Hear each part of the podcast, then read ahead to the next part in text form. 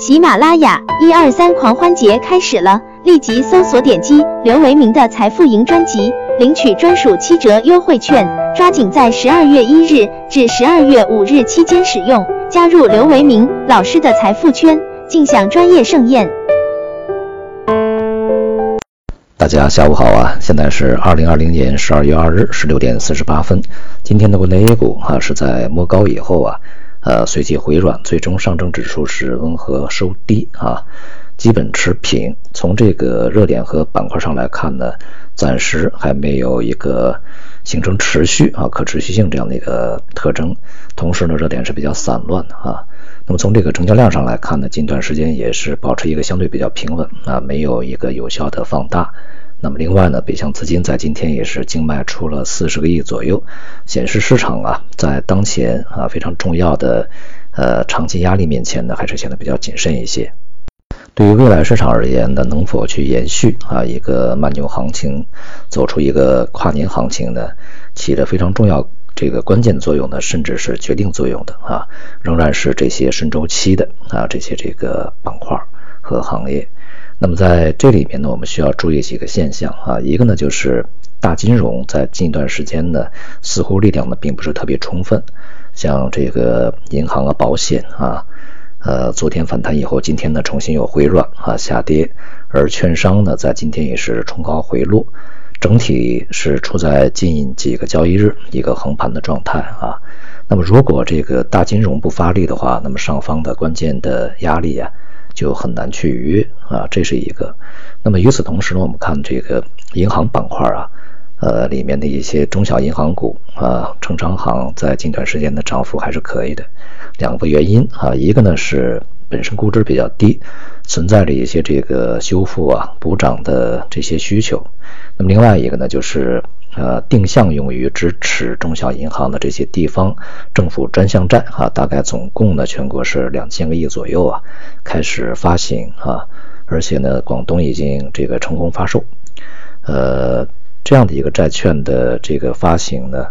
呃，当然，对于这个中小银行的未来经营是有非常大的好处的啊，可以用于充实他们的资本，呃，改善他们的经营状况。当然，对于他们的股价呢也是有支持的。但与此同时呢，也说明另外一个问题啊，就是这些中小银行啊，还是本身啊存在着一些风险的，否则的话也就不用啊去发债给他们去支持了。另一个顺周期啊行业板块需要关注的呢，就是一些资源类的。这些这个行业和板块啊，他们的表现呢与对应的这个资源类大宗商品表现呢是紧密联系在一起。近段时间啊，这些这个相关的大宗商品呢，在经过一段时间的上涨以后，也面临着一些调整的压力啊，呃，也是面临着调整或者是延续一个大幅上冲的这么一个临界点。那么，如果是调整展开的话，势必也会带动整个啊相关资源类的这个。股票板块呢也会出现呃关联性的调整，当然反之啊，这个能够去继续上冲的话，那么对整个大盘向上逾越啊，这个越过关卡呢也是有很大帮助的啊。不过目前看起来呢，似乎这个调整的压力会更大一点啊。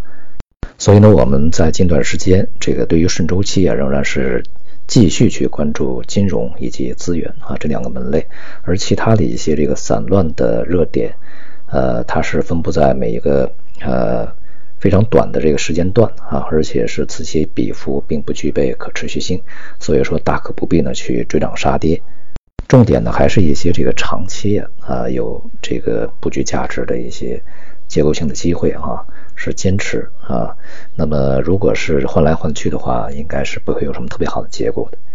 其他市场方面呢，在近几天美元的下跌呢，显得非常的凌厉啊，人民币呢继续的升值。一方面呢，年底啊，这个随着拜登啊上来，然后政策呢非常明确，而且呢，他也开始这个确立他的呃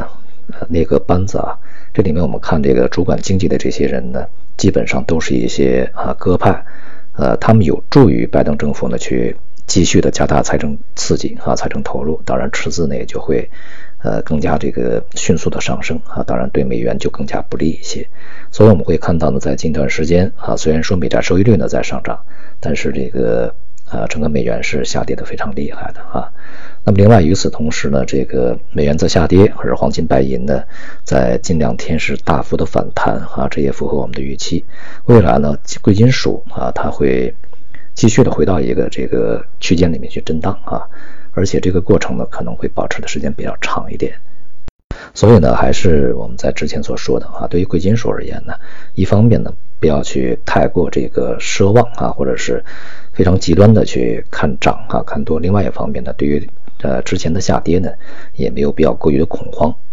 在这个过程中，要逐步的去调整自己之前所建立的一些部位啊，尤其是相对比较高的啊，去这个购入贵金属的一些多头部位啊，呃，需要借助这个。价格的反弹呢，进进行一些必要的啊这个调整。而从外部环境来看呢，啊，一方面这个外部的呃市场目前呢也是动力啊越来越弱，而另外一方面呢，对于美国政府而言啊，它上来以后呢有消息讲啊，也不会取消这个中美之间第一阶段的贸易协议，当然呢也就不会取消啊相应的关税。那么另外一方面呢，也是针对中国啊，去设置了一些专门的部门和人员来去处理相关的事情，呃，显示呢对于中国啊还是相当重视的啊，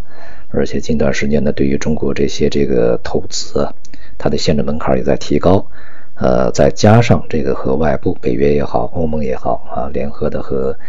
中国的一些对抗措施，呃，所以我们对于外部环境在未来的改善呢，还是不要有太高的奢望。大的环境呢，呃，势必还是越来越紧的。总体来说呢，我们还需要去密切的关注啊，这个股票市场啊，它什么时候能够呃实实在在的啊，这个实质打破这个箱体。在这个箱体没有产生实质突破之前，我们仍然会坚持啊一些这个结构性的，呃中长期的一些这个机会的参与。呃，尽量减少对于一些这个市场啊阶段性的一些热点的追逐啊，追来追去呢，应该没有什么太好的效果啊。而在这个市场没有能够实质的摆脱箱体之前，大举出击呢，也显得不是说特别的恰当啊。呃，暂时呢还是要相对的保守一点，使得力气呢不要太足啊。好，今天就到这里，谢谢大家。